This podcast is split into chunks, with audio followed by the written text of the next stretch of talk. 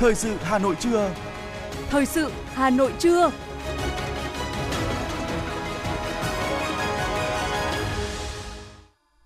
Thanh Hiền và Lê Thông xin được đồng hành cùng quý thính giả trong 30 phút của chương trình Thời sự trưa nay, thứ hai ngày 31 tháng 10. Những nội dung chính sẽ được đề cập đến trong chương trình.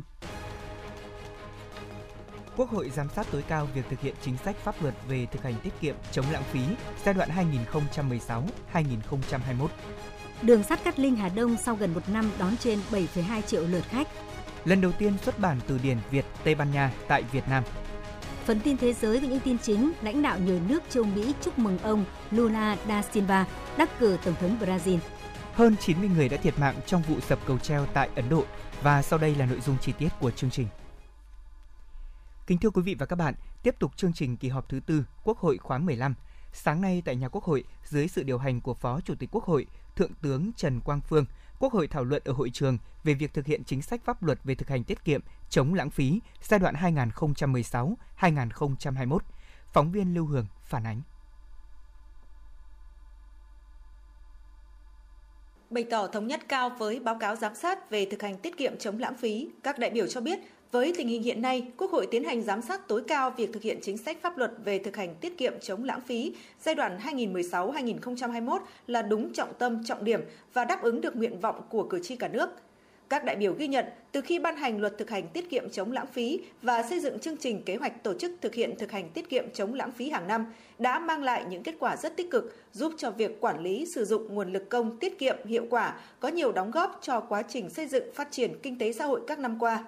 Tuy nhiên, bên cạnh những chuyển biến tích cực, qua giám sát cũng cho thấy trong tất cả các lĩnh vực được giám sát đều có những vướng mắc bất cập lãng phí, đòi hỏi phải sớm có giải pháp chấn chỉnh khắc phục. Đại biểu Trần Quang Minh, đoàn Quảng Bình nêu rõ. Nhiều đại án trong những năm qua làm cho chúng ta không khỏi giật mình về những thất thoát quá lớn trong khi đất nước còn khó khăn, một bộ phận người dân còn đang nghèo khó. Ngoài việc quy kết có hành vi tham nhũng thì hành vi gây thất thoát lãng phí còn khó khăn, hạn chế Ngoài việc liên quan đến tham nhũng thì vẫn không loại trừ nhận thức, ý thức trách nhiệm, lương tâm và trình độ, năng lực yếu kém của cán bộ lãnh đạo khi đưa ra những quyết định không phù hợp, gây ra lãng phí nặng nề, tổn hại khôn lường.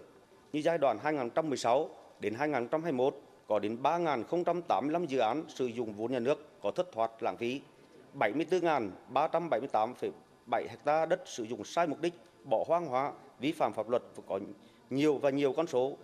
đáng suy ngẫm khác. Báo cáo giám sát chưa chỉ ra và cũng chưa khẳng định. Tuy nhiên, lĩnh vực đầu tư công ở nước ta được cho là gây ra thất thoát lãng phí thuộc nhóm đứng đầu.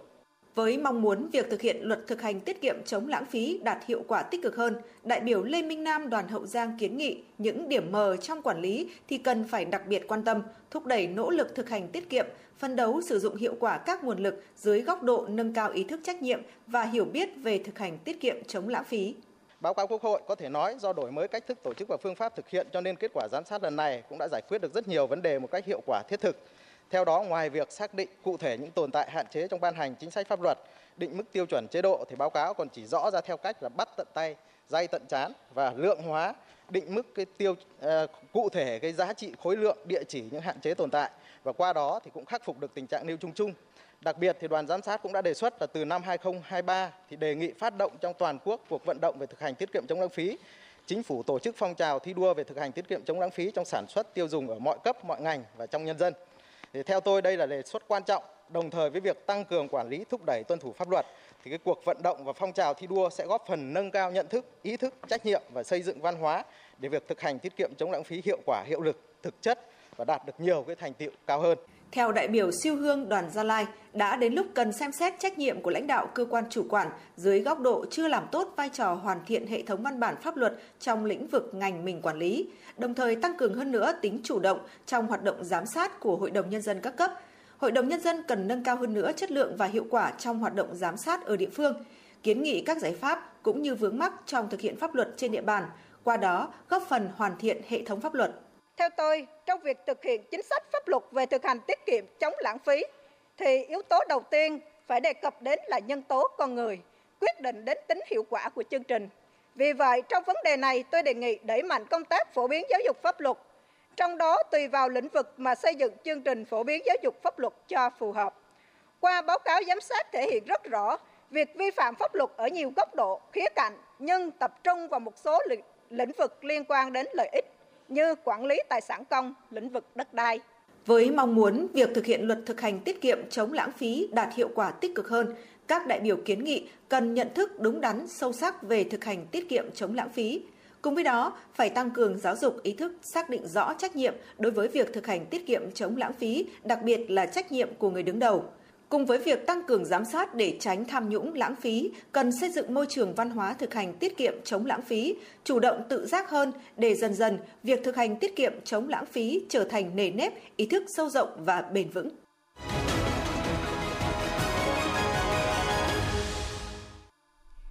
Chương trình thời sự xin được tiếp nối với một số thông tin về kinh tế.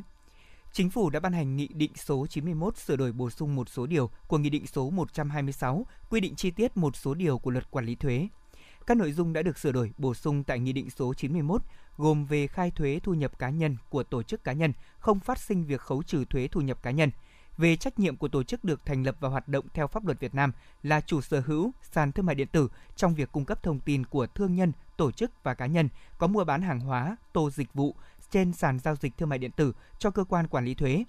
Nghị định cũng sửa đổi về quy định tạm nộp thuế thu nhập doanh nghiệp, tạm nộp lợi nhuận sau thuế còn lại sau khi trích lập các quỹ, về việc nộp hồ sơ khai thuế bảo vệ môi trường đối với than khai thác và thu nội địa, về trường hợp ngày cuối cùng là thời hạn của ngày nghỉ cuối tuần hoặc ngày nghỉ lễ, về thời điểm tổ chức khai thuế thay, nộp thuế thay cho các cá nhân nhận cổ tức, nhận thưởng bằng chứng khoán, sửa đổi thông báo ngừng sử dụng hóa đơn theo mẫu số 04 ban hành kèm theo Nghị định số 126. Nghị định số 91/2022 ngày 30 tháng 10 năm 2022 có hiệu lực từ ngày ký ban hành. Theo Văn phòng điều phối chương trình xây dựng nông thôn mới thành phố Hà Nội, đến nay thành phố đã tổ chức thành công 5 tuần hàng tư vấn giới thiệu và bán sản phẩm ô cốp thành phố Hà Nội năm 2022. Các tuần hàng được tổ chức tại huyện Thanh Trì, huyện Phúc Thọ, Công viên Thống Nhất,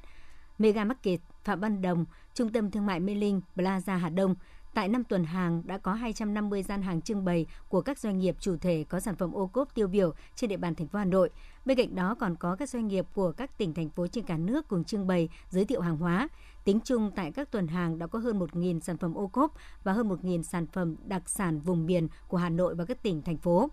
Địa điểm tổ chức hàng tuần được khách hàng đánh giá cao. Gian hàng được trang trí đẹp mắt, thuận tiện cho mua sắm, chủng loại hàng hóa phong phú, đa dạng, chất lượng tốt.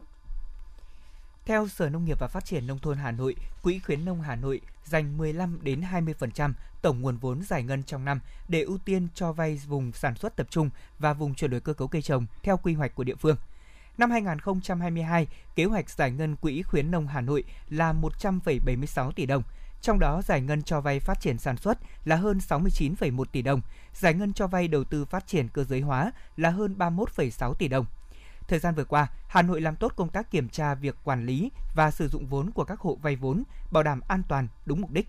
Kiện toàn Hội đồng thẩm định cấp thành phố, hoàn thiện kế hoạch hoạt động cho vay và dự toán thu chi hoạt động quỹ khuyến nông, trình cấp có thẩm quyền phê duyệt, ra soát và ban hành văn bản hướng dẫn chỉ đạo hoạt động quỹ khuyến nông, xây dựng kế hoạch kiểm tra thường xuyên hoạt động của quỹ khuyến nông các địa phương.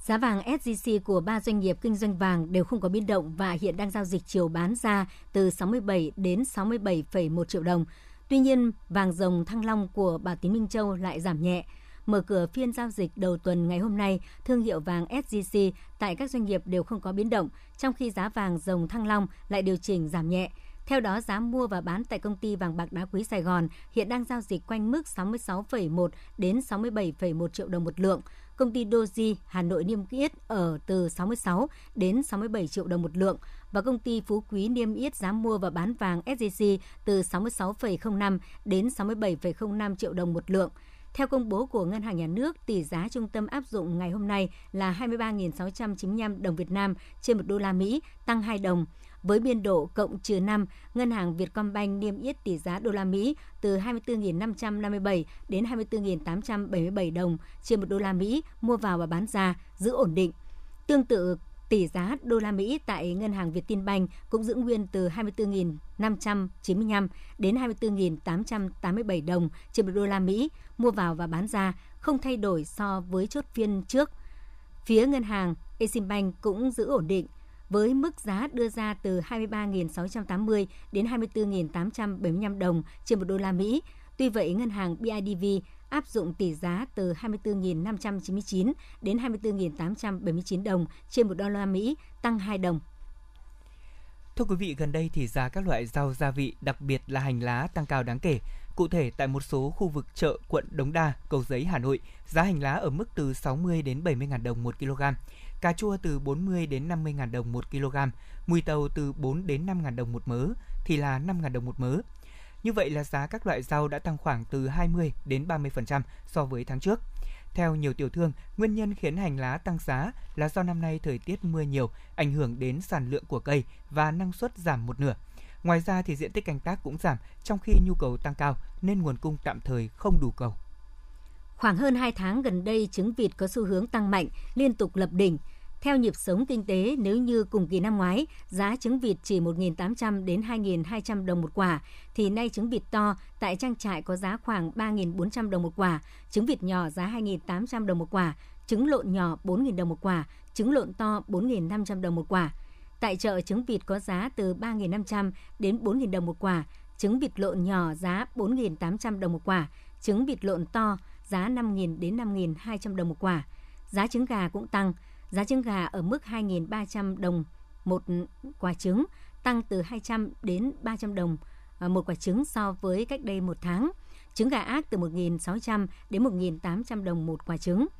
Trứng tăng giá nhưng nhiều nông dân đang vui vì đã bán bớt không có tiền để tái đàn. Trong khi giá thức ăn chăn nuôi tăng liên tục suốt 2 năm qua, tính từ cuối năm 2020 đến nay, giá thức ăn chăn nuôi trong nước đã tăng tới 17 lần và chưa giảm lần nào. Tình trạng thức ăn chăn nuôi tăng giá phi mã khiến người chăn nuôi gặp rất nhiều khó khăn.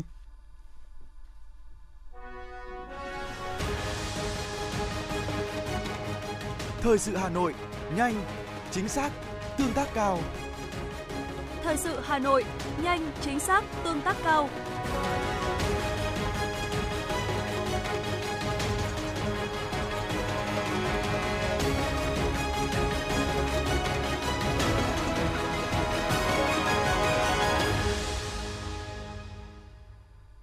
Thưa quý vị và các bạn, chỉ còn ít ngày nữa, tuyến đường sắt đô thị đầu tiên của Hà Nội và cả nước, Cát Linh Hà Đông sẽ tròn một năm đi vào hoạt động. Kết quả gần 360 ngày vận hành an toàn, phục vụ trên 7,2 triệu lượt hành khách đã cho thấy sự bắt nhịp hoàn hảo và đầy tự tin của đường sắt đô thị trên hành trình vạn dặm của mình. Chủ tịch Hội đồng thành viên Tổng giám đốc công ty trách nhiệm hữu hạn một thành viên đường sắt Hà Nội Vũ Hồng Trường cho biết, vào giờ cao điểm, đường sắt đô thị Cát Linh Hà Đông giãn cách 6 phút một chuyến, giờ bình thường thời gian đợi tàu là 10 phút một chuyến. Hiện mỗi ngày có khoảng 32.000 lượt người đi lại bằng tàu điện trên tuyến đường sắt đô thị số 2A Cát Linh Hà Đông. Trong đó thì 70% người sử dụng vé tháng. Giờ cao điểm có từ 5.000 đến 6.000 hành khách đi lại trên tuyến này. Phó Giám đốc Trung tâm Quản lý và Điều hành Giao thông Công cộng Hà Nội Thái Hồ Phương cho biết, lượng hành khách liên tục lập kỷ lục mới cũng đã cho thấy ngày càng nhiều người dân lựa chọn sử dụng tàu điện hơn. Đường sắt đô thị có những lợi thế rất lớn như là tàu chạy đúng giờ, thời gian di chuyển và chờ tàu ngắn, độ an toàn cao, kết nối chặt chẽ với các tuyến xe buýt. Tuy nhiên thì lượng khách mới chỉ đạt 15% năng lực vận chuyển. Để khai thác hết năng lực của đường sắt đô thị, cần dần hoàn thiện mạng lưới và có thêm nhiều tuyến đường sắt đô thị nữa vận hành. Từ ngày 23 đến ngày 30 tháng 10, cán bộ hội viên tình nguyện viên đội phản ứng nhanh chữ thập đỏ thành phố Hà Nội đã chuyển hơn 300 suất ăn miễn phí đến nhiều cơ sở khám chữa bệnh trên địa bàn thành phố để tặng bệnh nhân nghèo. Cùng thời gian này, Hội chữ thập đỏ thành phố Hà Nội phối hợp với ban đại diện Hội người cao tuổi thành phố Hà Nội trao tặng 20 suất quà tới người cao tuổi có hoàn cảnh khó khăn thuộc các xã Tiên Dược và Phù Ninh, huyện Sóc Sơn. Mỗi suất gồm một phần quà và 500.000 đồng tiền mặt. Phòng khám chữa bệnh chữ thập đỏ huyện Đông Anh phối hợp với một số đơn vị tổ chức khám bệnh, cấp thuốc miễn phí cho 700 người cao tuổi, người khuyết tật, thành viên thuộc hộ nghèo, người có hoàn cảnh khó khăn trên địa bàn huyện Phúc Thọ. Ngoài ra, phòng khám chữa bệnh chữ thập đỏ Đông Anh trao tặng 50 chiếc xe đạp mới cho 50 học sinh có hoàn cảnh khó khăn, học tập tốt tại huyện Phúc Thọ. Hội chữ thập đỏ quận Hoàng Mai phối hợp với Hội chữ thập đỏ Hội nạn nhân chất độc da cam dioxin huyện Ứng Hòa tặng 20 xuất quà, mỗi suất trị giá 450.000 đồng tới học sinh có hoàn cảnh đặc biệt trên địa bàn huyện Ứng Hòa, tặng hai con bò sinh sản làm sinh kế cho hai gia đình có hoàn cảnh khó khăn ở huyện Ứng Hòa. Vừa qua, Nhà xuất bản Đại học Quốc gia Hà Nội và Cục xuất bản in và phát hành Bộ Thông tin và Truyền thông đã liên kết xuất bản quyển Từ điển Việt Tây Ban Nha nhằm phục vụ cho việc học tập và truyền bá ngôn ngữ Tây Ban Nha ở Việt Nam. Đây là quyển từ điển song ngữ Việt Tây Ban Nha đầu tiên được biên soạn và in tại Việt Nam, khổ 16 x 24 cm, dày 2.397 trang với trên 4 vạn mục từ. Tác giả của quyền từ điển là nhà báo dịch giả Vũ Văn Âu, năm nay 91 tuổi. Ông quê ở Lệ Xá, Tiên Lữ, Hưng Yên. Năm 1955, ông bắt đầu làm việc tại Việt Nam Thông tấn xã, nay là Thông tấn xã Việt Nam. Ông Vũ Văn Âu là một trong số 23 cán bộ Việt Nam đầu tiên được cử đi học tiếng Tây Ban Nha tại Cuba vào năm 1961 theo đề xuất của Chủ tịch Fidel Castro với lãnh đạo Việt Nam khi thấy trong những chuyến thăm đầu tiên của các đoàn đại biểu Việt Nam, hai bên đã phải dùng ngôn ngữ thứ ba, đó là tiếng Anh, để hội đàm. Từ tiếng Việt dịch sang tiếng Anh, rồi chuyển qua tiếng Tây Ban Nha và ngược lại. Được biết, tác phẩm từ điển Việt Tây Ban Nha của tác giả Vũ Văn Âu đã được Hội đồng Trung khảo cuộc thi toàn quốc về thông tin đối ngoại lần thứ 8 nhất trí trao tặng giải khuyến khích và sẽ được vinh danh tại lễ trao giải thưởng tổ chức tại Nhà hát lớn Hà Nội vào tối ngày 5 tháng 11 năm 2022. Lễ hội áo dài du lịch Hà Nội năm 2022 sẽ diễn ra trong 3 ngày, dự kiến từ ngày 2 đến ngày 4 tháng 12 tại phố đi bộ Hồ Hoàn Kiếm, sân khấu đền Bà Kiệu, dọc theo trục đường phố Đinh Tiên Hoàng đến ngã tư giữa phố Đinh Tiên Hoàng, phố Hàng Khay, phố Tràng Tiền, phố Hàng Bài và triển lãm áo dài trong không gian tượng đài Lý Thái Tổ. Lễ khai mạc sẽ diễn ra từ 20 giờ đến 21 giờ 30 phút ngày mùng 2 tháng 12 tại đền Bà Kiệu gồm 3 chương trình. Chương trình 1, truyền thống và lịch sử áo dài theo dòng thời gian với Hà Nội, với Huế, với thành phố Hồ Chí Minh. Chương 2, thăng hoa áo dài Việt như một nguồn tài nguyên vô tận trong du lịch là sản phẩm kết tinh di sản truyền thống văn hóa bản địa và sáng tạo hiện đại gồm chương trình biểu diễn của các thương hiệu lữ hành, lưu trú, ẩm thực, các bộ sưu tập áo dài của các hãng hàng không, các khách sạn, nhà hàng. Chương 3, áo dài, nét đẹp văn hóa, biểu tượng của vẻ đẹp và tâm hồn người phụ nữ Việt Nam và mang phong cách tâm hồn người Việt. Người Hà Nội đến với bạn bè và du khách quốc tế đến từ Nam Châu với các màn biểu diễn áo dài của người mẫu chuyên nghiệp trong nước và quốc tế. Thưa quý vị và các bạn, sở hữu nguồn tài nguyên di sản đa dạng và giàu có nhất đất nước, Hà Nội có nhiều lợi thế cho phát triển các ngành công nghiệp văn hóa và sáng tạo từ nguồn lực di sản. Nhận diện rõ tiềm năng và thực trạng phát huy giá trị di sản hiện nay để đưa ra những định hướng và giải pháp có tính căn cơ chiến lược là một bước đi quan trọng, từ đó phát huy tối đa tiềm năng thế mạnh và giá trị văn hóa mang bản sắc của thủ đô ngàn năm văn hiến trong phát triển công nghiệp văn hóa trong thời gian tới.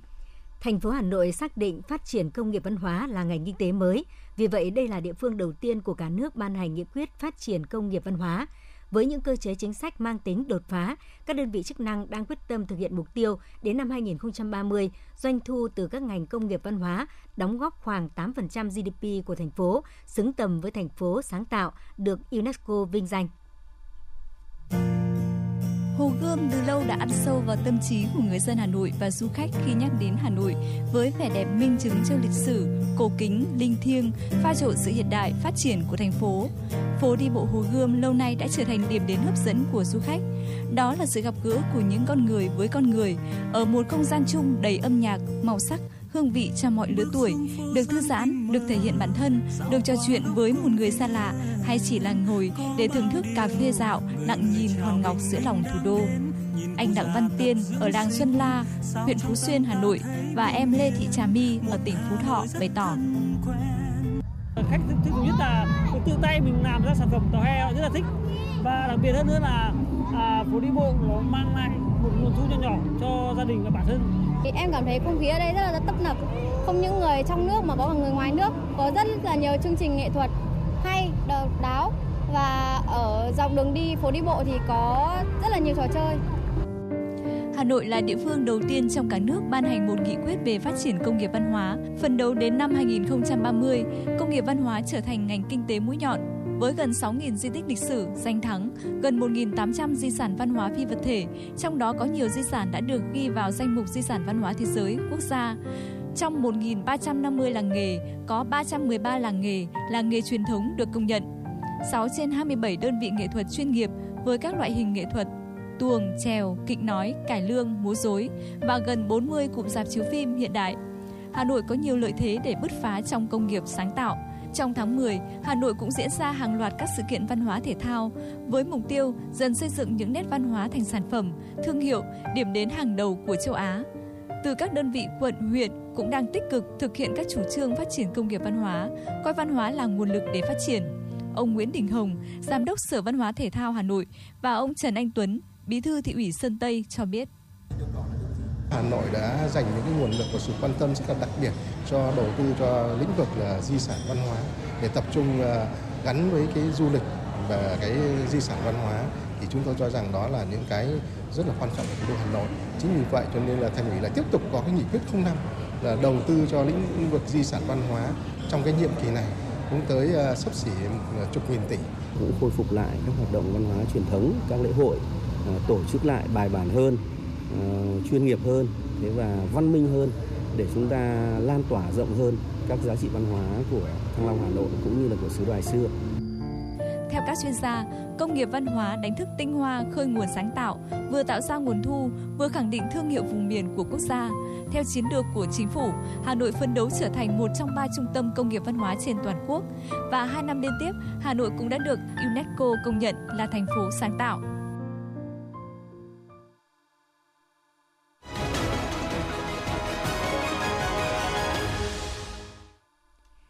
Thưa quý vị và các bạn, hôm nay Phòng An ninh Chính trị Nội bộ, Công an hai huyện Thanh Oai và Trương Mỹ, thành phố Hà Nội phối hợp cùng với Cục An ninh Chính trị Nội bộ, Cục An ninh Kinh tế Bộ Công an đã làm rõ và đang củng cố hồ sơ xử lý hai nam thanh niên có hành vi sử dụng tài khoản cá nhân trên mạng xã hội để đăng tải, bình luận thông tin sai sự thật về thị trường tài chính và chứng khoán. Tại buổi làm việc, NXL ở huyện Trương Mỹ, Hà Nội và BTD ở huyện Thanh Oai, Hà Nội đã thừa nhận hành vi vi phạm của mình. Hiện cơ quan công an đang củng cố hồ sơ để xử lý theo quy định của pháp luật. Qua vụ việc nêu trên, Bộ Công an khuyến cáo người dân không nên đăng tải, chia sẻ, phát tán tin giả và tin sai sự thật. Tất cả những hành vi vi phạm đều sẽ bị xử lý nghiêm.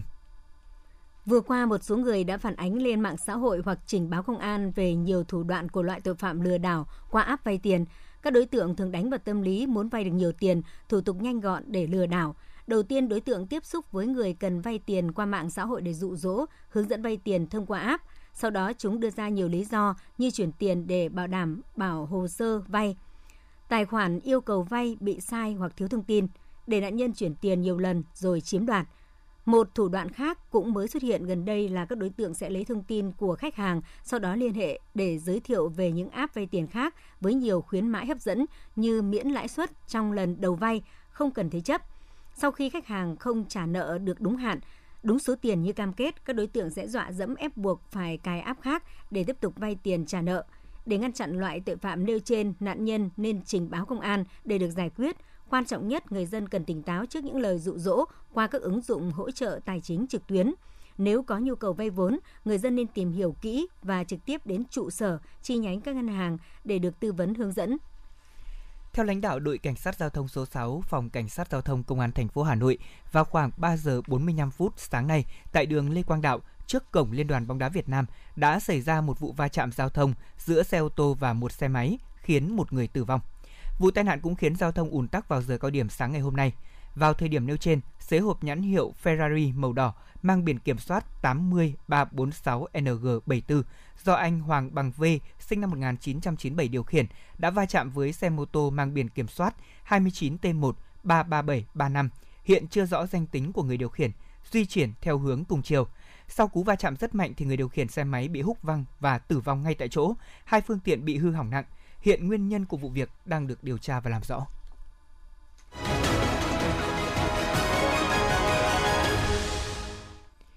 Phần tin thế giới sẽ tiếp nối chương trình thời sự hôm nay. Sáng nay theo giờ Việt Nam, ngay sau khi kết quả bầu cử tổng thống vòng 2 tại Brazil được công bố với thắng lợi thuộc về ứng cử viên cánh tả Luiz Istano Lula da Silva, lãnh đạo nhiều nước ở châu Mỹ đã ngay lập tức gửi thông điệp chúc mừng tới nhà sáng lập Đảng Lao động Brazil. Theo kết quả kiểm phiếu chính thức được Tòa án bầu cử tối cao Brazil công bố, sau khi hơn 99% số phiếu đã được kiểm, ông Lula de Silva đã giành chiến thắng với 50,88% số phiếu bầu, vượt qua đương kim tổng thống Jair Bolsonaro. Trả lời trên kênh truyền hình Russia 24, thư ký báo chí của Tổng thống Nga Peskov đã nêu điều kiện để nước này quay trở lại đàm phán với Mỹ, đó là những lo ngại của Moscow về đảm bảo an ninh được Washington lắng nghe. Trước đó, tại hội nghị thượng đỉnh ở Astana, Kazakhstan, Tổng thống Nga Putin tuyên bố rằng ông vẫn chưa thấy một nền tảng để có thể đàm phán với Tổng thống Mỹ Joe Biden. Nhà Trắng thông báo Tổng thống Biden sẽ tham dự hội nghị COP27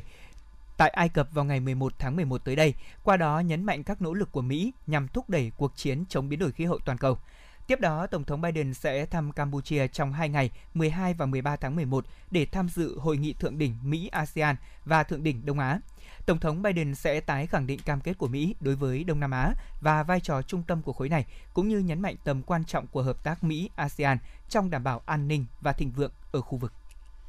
Nhà lãnh đạo của phong trào đối lập Ano Adrebabit thông báo ông sẽ tranh cử Tổng thống Cộng hòa Séc tại cuộc bầu cử năm 2023. Phát biểu trong chương trình tin tức Nova, ông Andrei Barbit cho biết hôm nay ông sẽ yêu cầu chủ tịch của phong trào INO hỗ trợ đồng thời kêu gọi các nghị sĩ của INO ủng hộ. Theo quy định đã được ứng cử, ông Babis sẽ cần 20 chữ ký của các nghị sĩ và phải được đệ trình trước ngày 8 tháng 11 tới. Australia lần đầu tiên trong vòng 5 năm qua bỏ phiếu trắng đối với hiệp ước cấm vũ khí hạt nhân của Liên Hợp Quốc. Động thái này được dư luận Australia đánh giá là một bước đi quan trọng của chính quyền Thủ tướng Albanese nhằm củng cố cam kết không tham gia phổ biến vũ khí hạt nhân trong bối cảnh nước này đang thúc đẩy triển khai dự án tàu ngầm hạt nhân theo thỏa thuận AUKUS. Đại diện cấp cao phụ trách chính sách an ninh và đối ngoại của EU Joseph Borrell đã lên tiếng kêu gọi Nga hủy bỏ quyết định đình chỉ thực hiện sáng kiến ngũ cốc Biển Đen với Ukraine do Liên Hợp Quốc và Thổ Nhĩ Kỳ làm trung gian. Theo ông Borrell, quyết định của Nga gây rủi ro cho con đường xuất khẩu ngũ cốc và phân bón chính đang rất cần để giải quyết cuộc khủng hoảng lương thực toàn cầu hiện nay. Hội nghị Bộ trưởng Lao động ASEAN lần thứ 27 đã được tổ chức tại Manila, Philippines với sự chủ trì của Bộ trưởng Lao động và Việc làm Philippines Lagustema. Hội nghị tán thành tuyên bố ASEAN về chuyển đổi các lợi ích an sinh xã hội cho người lao động di cư trong ASEAN để đệ trình lên hội nghị cấp cao ASEAN lần thứ 40-41 thông qua. Tuyên bố nêu bật cam kết của các quốc gia thành viên ASEAN chuyển đổi suôn sẻ và công bằng các lợi ích an sinh xã hội mà người lao động di cư được thừa hưởng từ nước ngoài về trong nước. Tính tới 12 giờ đêm 30 tháng 10 theo giờ địa phương, hơn 90 người được khẳng định là đã thiệt mạng và hàng chục người bị thương do vụ sập cầu treo tại bang miền Tây Gujarat của Ấn Độ. Vụ việc xảy ra sau khi cây cầu này mới được tu sửa và mở cửa đón khách tham quan trở lại. Tai nạn xảy ra vào tối 30 tháng 10 khi cây cầu treo bắc qua đập Machu tại thị trấn Morbi của bang miền Tây Gujarat đón một lượng khách lớn người dân đi qua.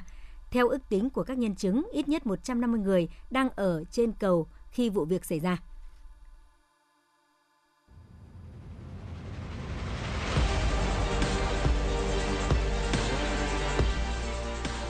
Bản tin thể thao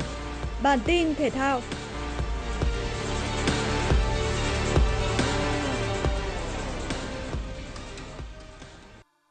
Tiếp đón SHB Đà Nẵng tại vòng 22 V-League, câu lạc bộ Hà Nội ra sân với quyết tâm giành chiến thắng để đòi lại ngôi đầu bảng từ Hải Phòng. Tuy vậy, phải chờ đến những phút bù giờ cuối cùng của hiệp 1, đội chủ sân hàng đẫy mới có thể ăn mừng bàn thắng. Phút 45 cộng 1, Văn Quyết tung cú sút xa ở khoảng cách hơn 25 m đưa đội nhà vươn lên dẫn trước. Sang hiệp 2, sau nhiều nỗ lực hãm thành nguy hiểm, đội bóng thủ đô có bàn thắng ấn định tỷ số 2-0 sau pha thoát xuống đối mặt và lốp bóng thông minh của Hùng Dũng. Những phút cuối trận, đội khách nhận thêm một bàn thua nữa được ghi bởi Lê Xuân Tú. Giành thắng lợi chung cuộc với tỷ số 3-0, câu lạc bộ Hà Nội đòi lại ngôi đầu bảng từ tay Hải Phòng với hai điểm nhiều hơn nhưng thi đấu ít hơn một trận so với đối thủ. Trên sân gò đậu, huấn luyện viên Park Hang-seo và trợ lý Nguyễn Anh Đức đến theo dõi cuộc đối đầu giữa đội BKM Bình Dương và Nam Định. Phút 15, hậu vệ Duy Khánh bên phía Bình Dương kéo ngã cầu thủ đối phương trong vòng cấm và trọng tài Hoàng Ngọc Hà liền cho đội khách được hưởng phạt đền. Trên chấm 11m, tiền đạo Masaray đã không thể đánh bại thủ môn Sơn Hải. Tuy nhiên, trợ lý Phạm Hà Minh phát hiện thủ môn Bình Dương phạm luật bước qua vạch vôi để bắt phạt đền nên trọng tài cho đá lại. Ở lần rút lại, Nam Định đổi người thực hiện và Jorge Diaz đã không mắc sai lầm nào để sút tung lưới Bình Dương mở tỷ số. Phải chờ tới đầu hiệp 2, đội chủ nhà mới có lời đáp trả. Mạnh Hùng phạm lỗi với Tiến Linh trong vòng cấm và trên chấm 11m, tiền đạo Edison dễ dàng hạ gục thủ môn Liêm Điều, ấn định trận hòa một đều. Ở trận đấu còn lại cùng ngày, Hồng Lĩnh Hà Tĩnh bất ngờ thi đấu thăng hoa để buộc đối thủ Viettel phải chia điểm sau trận cầu không bàn thắng. Dự báo thời tiết vùng châu thổ sông Hồng và khu vực Hà Nội chiều và tối ngày 31 tháng 10 năm 2022. Vùng đồng bằng Bắc Bộ chiều nắng tối không mưa, nhiệt độ từ 22 đến 31 độ. Vùng núi Ba Vì Sơn Tây chiều nắng tối không mưa, nhiệt độ từ 22 đến 30 độ. Ngoại thành từ Phúc Thọ tới Hà Đông chiều nắng tối không mưa, nhiệt độ từ 24 đến 31 độ Phía Nam từ Thanh Oai, Thường Tín đến Ứng Hòa, chiều nắng tối không mưa, nhiệt độ từ 24 đến 31 độ. Mê Linh Đông Anh Sóc Sơn chiều nắng tối không mưa, nhiệt độ từ 23 đến 30 độ. Trung tâm thành phố Hà Nội chiều nắng tối không mưa, nhiệt độ từ 24 đến 31 độ. Quý vị và các bạn vừa nghe chương trình Thời sự trưa của Đài Phát thanh và Truyền hình Hà Nội, chỉ đạo nội dung Nguyễn Kim Khiêm, chỉ đạo sản xuất Nguyễn Tiến Dũng, tổ chức sản xuất Xuân Luyến, đạo diễn Kim Oanh, các phát thanh viên Thanh Hiền Lê Thông cùng kỹ thuật viên Quang Ngọc thực hiện. Hẹn gặp lại quý vị và các bạn trong chương trình thời sự 19 giờ tối nay.